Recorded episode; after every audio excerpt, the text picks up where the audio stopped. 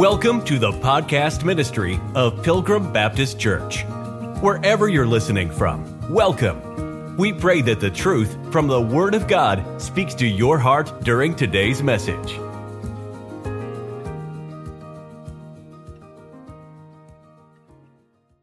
Psalm 33, verse number 9, the Bible says, For he spake, and it was done. He commanded, and it stood fast.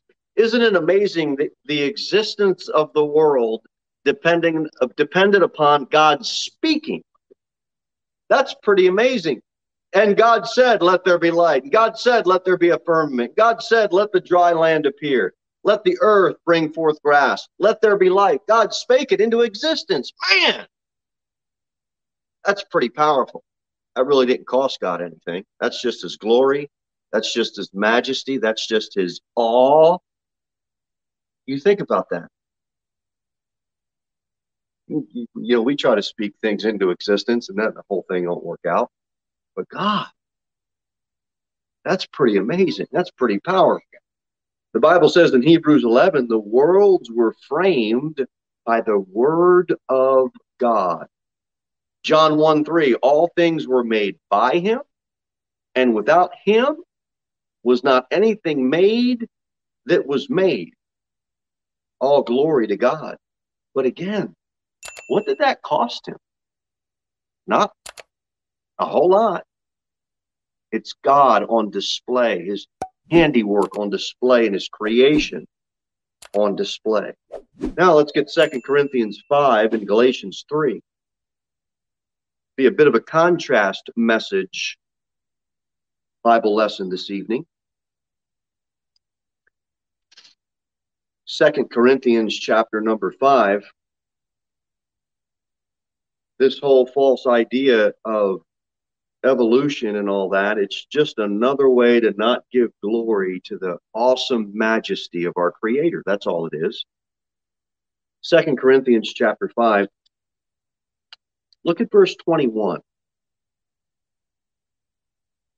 The Bible says, For he hath made him to be sin for us who knew no sin, that we might be made the righteousness of God in him.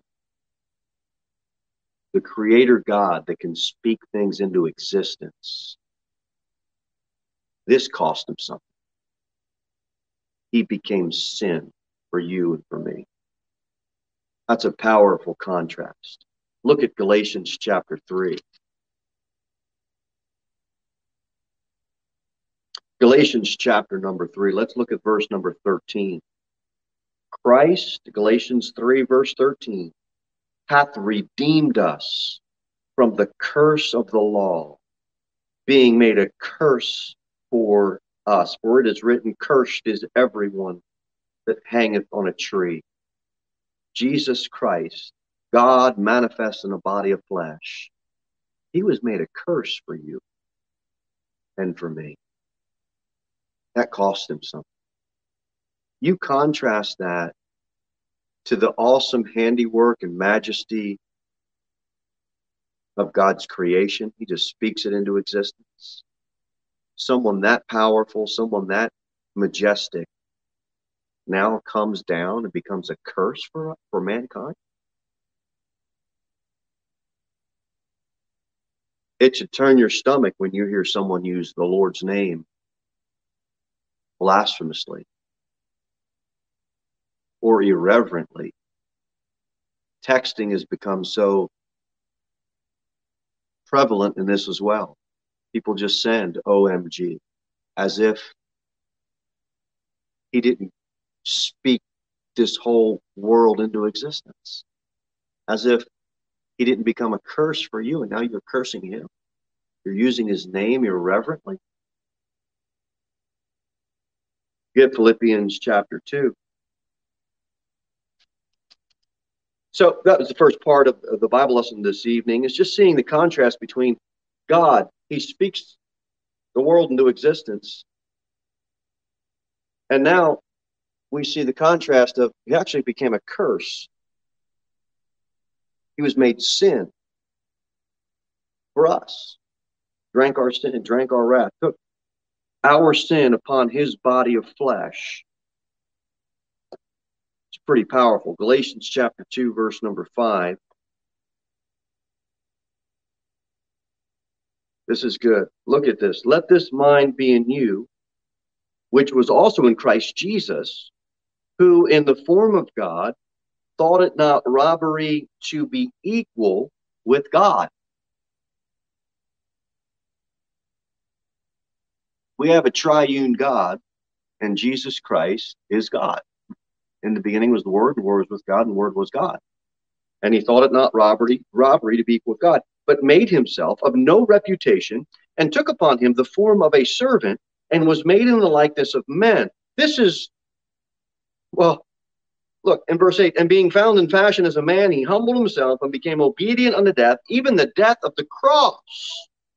Wherefore God also hath highly exalted him and given him a name which is above every name, that at the name of Jesus every knee should bow of things in heaven and things in earth and things under the earth, and that every tongue should confess that Jesus Christ is Lord to the glory of God the Father.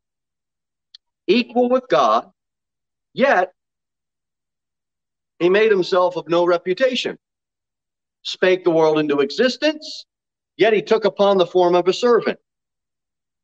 And God said, and there it goes, yet he became obedient, he humbled himself, even unto death, the death on a tree at Calvary. Why? For you and for me. You want to talk about love? There it is. Is he a name above every name in your life? People are going to bow now or they're going to bow later, but they're going to bow. This is why we evangelize the lost. But a good contrast the highest becomes the lowest. Uh, look at Luke 2. Look at Luke 2. Show you another contrast, which I thought I found to be a blessing. Luke chapter 2. Oh, where is it? Okay, all right. Go down to verse number 14. Uh, uh, 13. And suddenly there was with an angel a multitude of heavenly hosts praising God and saying, Glory to God in the highest, and earth peace, goodwill toward men. You've got a heavenly host giving glory to God in the highest. Now skip down two verses. And they came with haste and found Mary and Joseph and the babe lying in a manger. You've got God getting praise from the heavenly hosts. And two verses later, you have him manifest in a body of flesh lying in a manger. The highest becoming the lowest, the highest taking on no reputation, the highest becoming a servant, the highest humbling himself, And some of us need perfect conditions for a good night rest. And the Lord of glory laying in that manger, taking on a body of flesh. That's our God. That's who we serve. That's who we want to introduce people to. Look at Hebrews 10.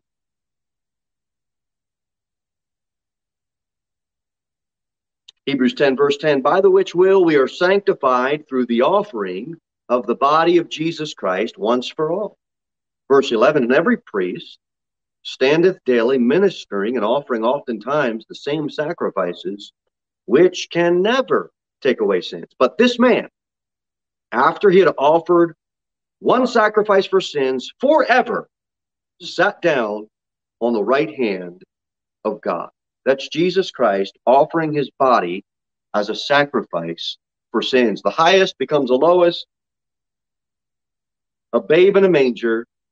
The highest becomes the suffering servant, dies on the cross for our sins, the perfect sacrifice for us. We all get that, right? Praise God, glory to his name. We've been lost on our way to hell without. What does Romans 12 say, though? It's this. Romans chapter 12, the Bible says in verse number one, very familiar. I'm sure you've all read this multiple times. I beseech you, therefore, brethren, that would be those that are saved, the brethren, by the mercies of God, that ye present your bodies a living sacrifice, holy, acceptable unto God, which is your reasonable service. Well, wait a minute. I thought God made the one time sacrifice. Well, he did for sins. And now we're saved, and God says, now you've got a sacrifice. To die for somebody's sins? Oh, no, no, no, no. That's been completely done, and we read that in Hebrews 10. To present your body that God has given you now as a living sacrifice to serve the Lord. The highest of high, the glorious of glory, the majestic of majesty.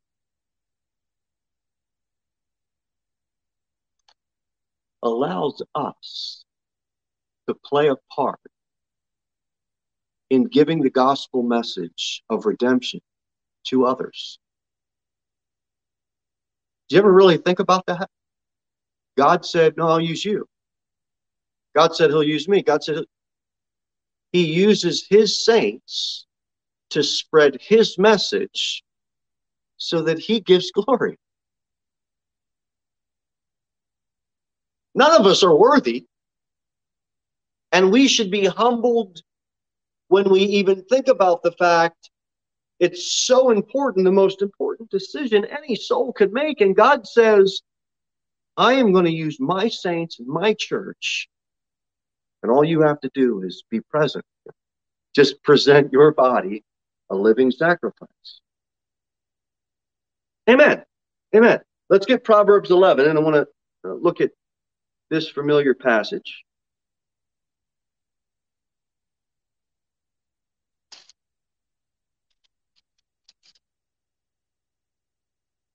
You may consider this a, a little bit of a hair splitter, but I want to just draw out some truth. And maybe you don't see it exactly this way, but I'd like you to at least consider this thought.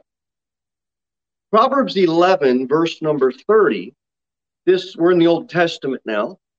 And it says, the fruit, Proverbs 11, verse 30, the fruit of the righteous is a tree of life, but he that winneth souls is wise. Well, wait a minute. Is it my responsibility or your responsibility to win souls? Or is our responsibility to proclaim truth and present the truth to us all? I'm bringing this out because this is an Old Testament verse that's used for, well, we're going to go soul winning. Oh, so you're going to win a soul? I'm going to win a soul? I don't think we are going to win any souls. I think we need to proclaim truth. And, well, okay, well, let's look at this. Let, us go to First Corinthians and let's see what Paul says here. Hold that thought on he that winneth souls is wise. That's a good place to just hold that thought. Now look at First Corinthians chapter 9. First Corinthians chapter 9, verse number 22. And maybe this will help tie in that thought. To the weak, Paul says, First Corinthians 9, to the weak became I as weak, that I might gain the weak. I have made all things to all men. Now watch what he says, that I might by all means save some. So is Paul now the Savior? Is that what the Holy Spirit is inspiring Paul to write? Paul, be sure you tell everybody that you're saving people. No, this is God, like we talked about before. Glory to God in the highest, using us, the lowest, and saying, You get to play a part in proclaiming the truth of who I am and what I've done. So when Paul says in the 22nd verse of chapter 9, that I might by all means save some. Is Paul the one that's saving that soul, or is God? That'd be God. That would be God. Paul's not the Savior. We all can relate to that. Go over to 1 Corinthians 3.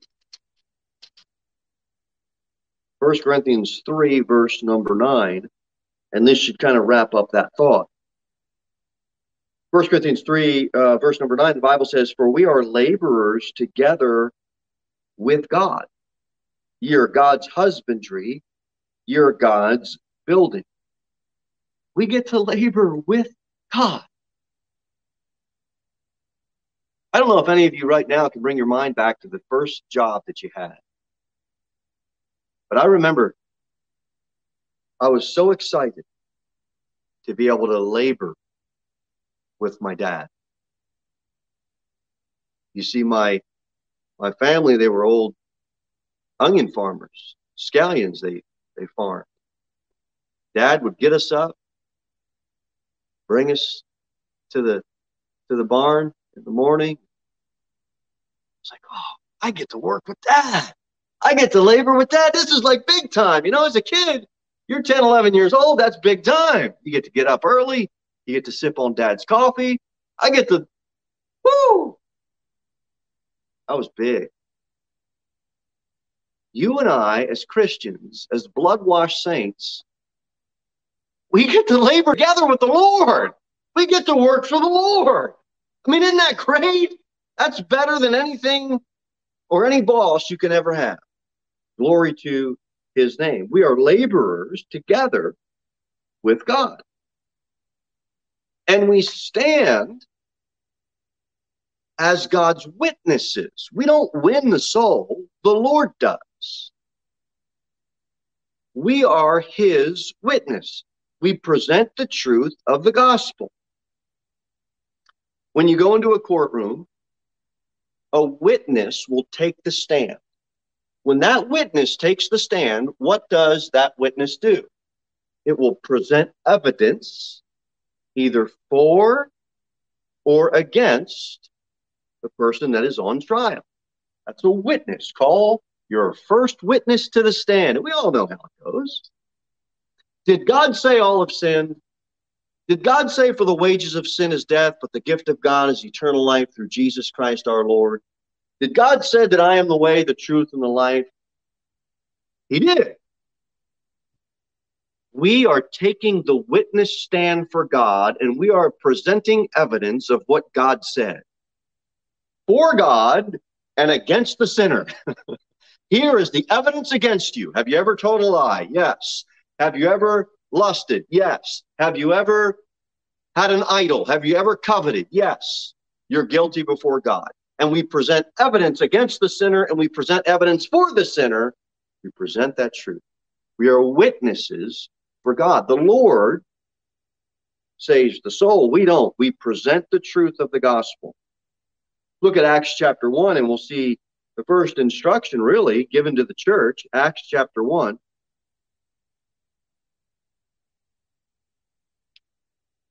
Acts chapter 1, verse number 8.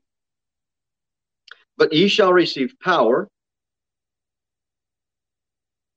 After that, the Holy Ghost is come upon you, and ye shall be witnesses unto me, both in Jerusalem and in all Judea and Samaria, and unto the uttermost part of the earth. Why was the Holy why was the Holy Spirit given? At least here, the context. Why were we given the Holy Spirit? To be witnesses. to be witnesses.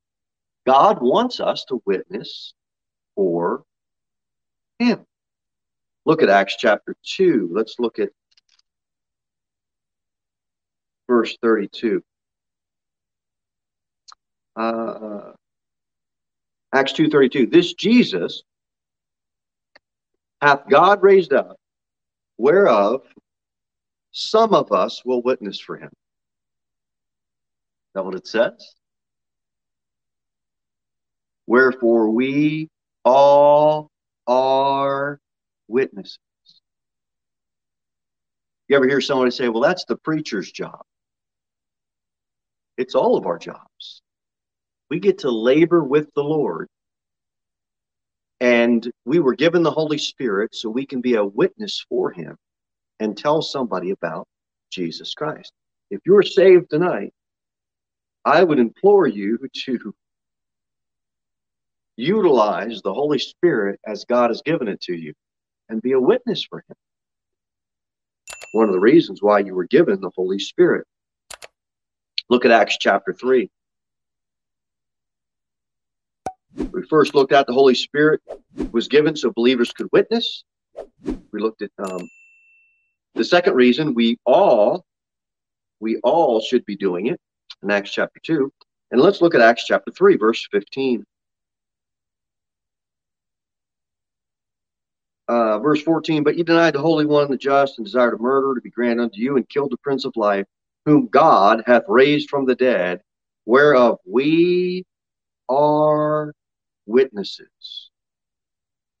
His name through faith in his name, and his name through faith in his name hath made this man strong, whom ye see and know, yea, the faith which is by him hath given him this perfect soundness in the presence of you all. We're witnesses, witnesses for the Lord. Now, the difference, why I try to bring out this Old Testament verse for soul that's used for soul winning, he that winneth souls is wise. We have to be careful that we don't take that verse because courses and lessons and Bible studies and books have been written on soul winning, where by the end of the book, yeah, there's some great meat in there, there's some great things in there, but by the end of the book, you get the idea that it's actually your responsibility to win somebody. Hence, this is how we got into the mess of easy believism. This is how we got into it. He that winneth souls is wise. So I have to, I have to win this soul. Here, say this prayer, repeat after me. And we do all of these things to try to get somebody to do something that the Holy Spirit never convicted that person to do. I want everybody to get saved, but I don't want to have false conversions on my watch. Do you? So we need to be careful that we're not playing the Holy Spirit but that we are witnesses and we present the evidence for and against, and we proclaim the truth of the gospel. It's simple to get somebody to do a religious activity. We're not looking for someone to do a religious activity, a hoop to jump through. We want to present truth and have the Holy Spirit so convict their heart that they see it and they get it. Now, you can guide them in prayer, you can lead them, you can nudge them, you can compel them. But I'm more in tune to pray for somebody. And of course, I'll pray with them, but I'm very careful to say, hey, repeat these words. They're under true Holy Spirit conviction. What must I do to be saved? There's going to be, they might not have the perfect, eloquent prayer. They don't need it. But they need to be moved by the Holy Spirit, not by some man that's trying to get them to jump through a hoop. Mentioned Sister Lois, we're praying for her for her. She's 92. That means when she was born, it was the start of the Great Depression. 1929 1933, I think, was the span of the Great Depression. I'm not an historian, but when you when you get born in that, you live through that. When you see Sister Lois when she comes back to church, you ask her, "Could you find anybody in your town growing up that was a Muslim?" Ask her if she could find anybody in everybody that she knew or her family knew that was an atheist. I'll bet you she said no. because in the 20s, in the 30s, there were plenty of souls that needed to be redeemed and saved. But for the most part, everybody feared God and believed there was a God. Nobody said I'm an atheist. Nobody said I'm a Muslim.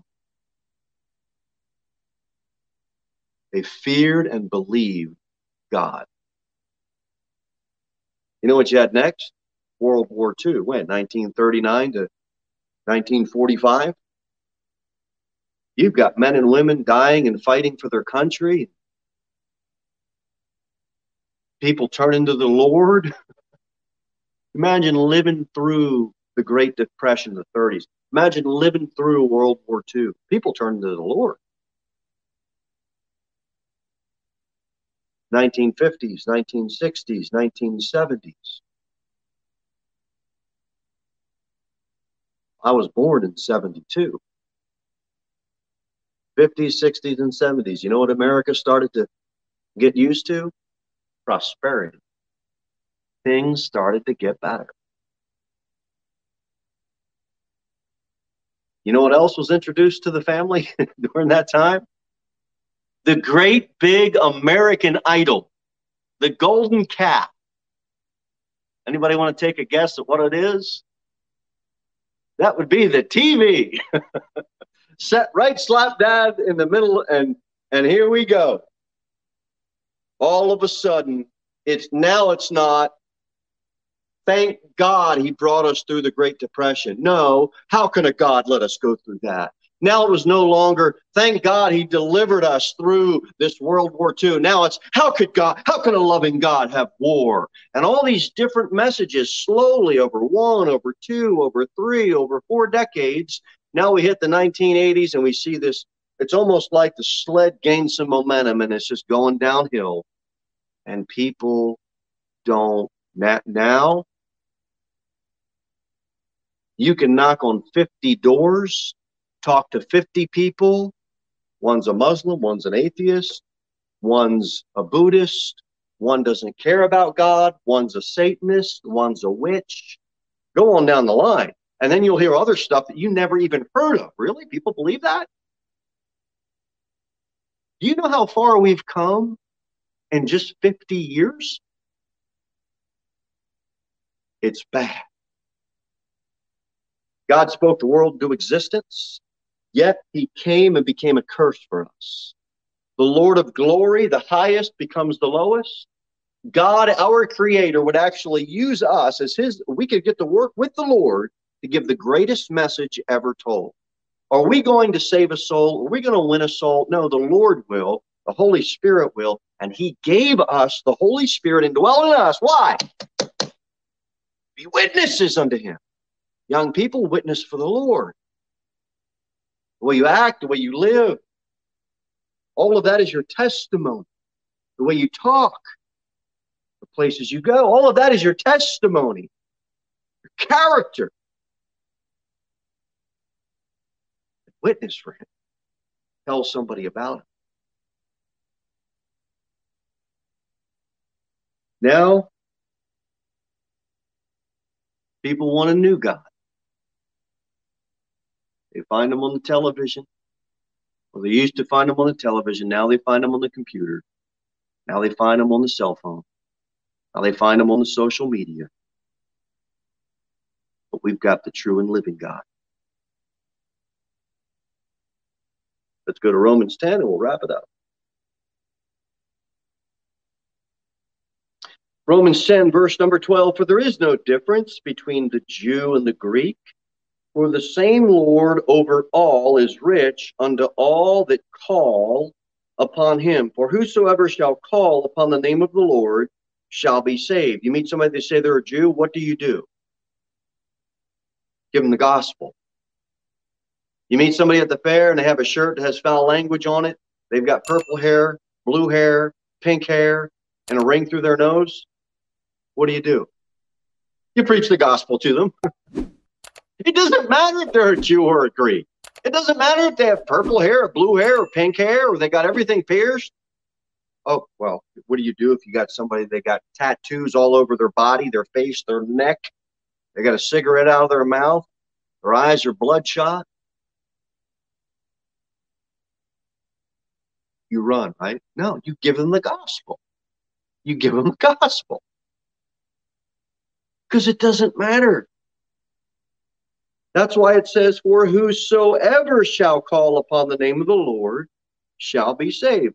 Now, I get it. If two ladies are out witnessing for the Lord, and if they're working the fair and there's some really rugged, uh, gentlemen, men of the baser sort, I get it. There is a time and a place for, okay, you know, I'm going to let this one pass. Maybe the men need to step up and handle that. I, so I get that. Um, men also, we need to be careful. You don't want to be caught witnessing to someone, a female, where it's just you and that female and situating it right. You want to have someone else as your witness. So I'm not talking about those situations where women would want to be careful in certain situations, or men would want to be careful in certain situations, or we would want to kind of protect our children against. I'm not talking about that. All that's normal, and we should be doing that for accountability and to make sure we're safe. But what I'm talking about is it doesn't matter what they look like. We need to get the gospel to them. It doesn't matter who it is or what their belief is, what they look like. Verse number 14 How then shall they call on him in whom they have not believed? And how shall they believe in him in whom they have not heard? And how shall they hear without a preacher? And I'm not I'm not kidding you. Sat Friday night, I had someone tell me that they've never read the Bible. I said, okay, fine. Let's go to John chapter 3. I'm thinking, we're in Tennessee. Who hasn't read John 3:16? Apparently, I found somebody. I said, "Have you have you read this verse?" Because I told you I never read the Bible.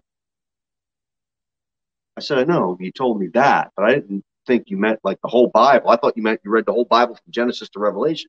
He goes, "No, I've never read any of the Bible." I said, "Oh, well, read verse 17. Now read verse 18." And his eyes were just open. Now, he didn't get saved, but he went home with a John and Romans. And for the first time in his life, some young fella in Middle Tennessee read John 3:16. We take it for granted because our kids grew up on it. We'd be embarrassed if they didn't know John 3:16. I mean, who doesn't know for God so loved the world? Well, there are people that don't. That's why we've got to bring it to them. All right.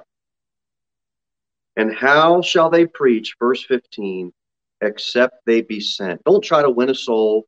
Just be sent by the Lord and witness for him, and the Holy Spirit will convict someone's heart. The Lord will do the winning. We get to play a part as his laborer. As is written, how beautiful are the feet of them that preach the gospel of peace and bring glad tidings of good things but they have not all obeyed the gospel. For Isaiah saith, Lord, who hath believed our report? And the last verse I'll end with tonight is this So then faith cometh by hearing, and hearing by the word of God. We've got to get the word of God out to our community, to our state, to our country, and to this world and a little small, just getting off its feet country church with a little bit of people can do a lot if we get a hold of the highest became the lowest. We get to work for him. He does the saving. We are his witnesses. Now let's get out.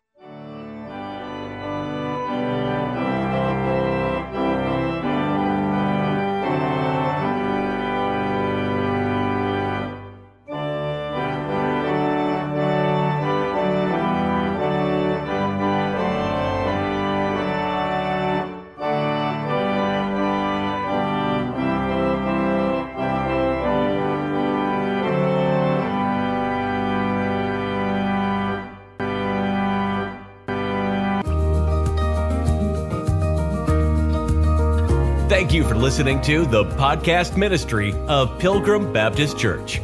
We look forward to seeing you in the next episode. In the meantime, you can sign up for our email newsletter at www.pilgrimbaptist.church.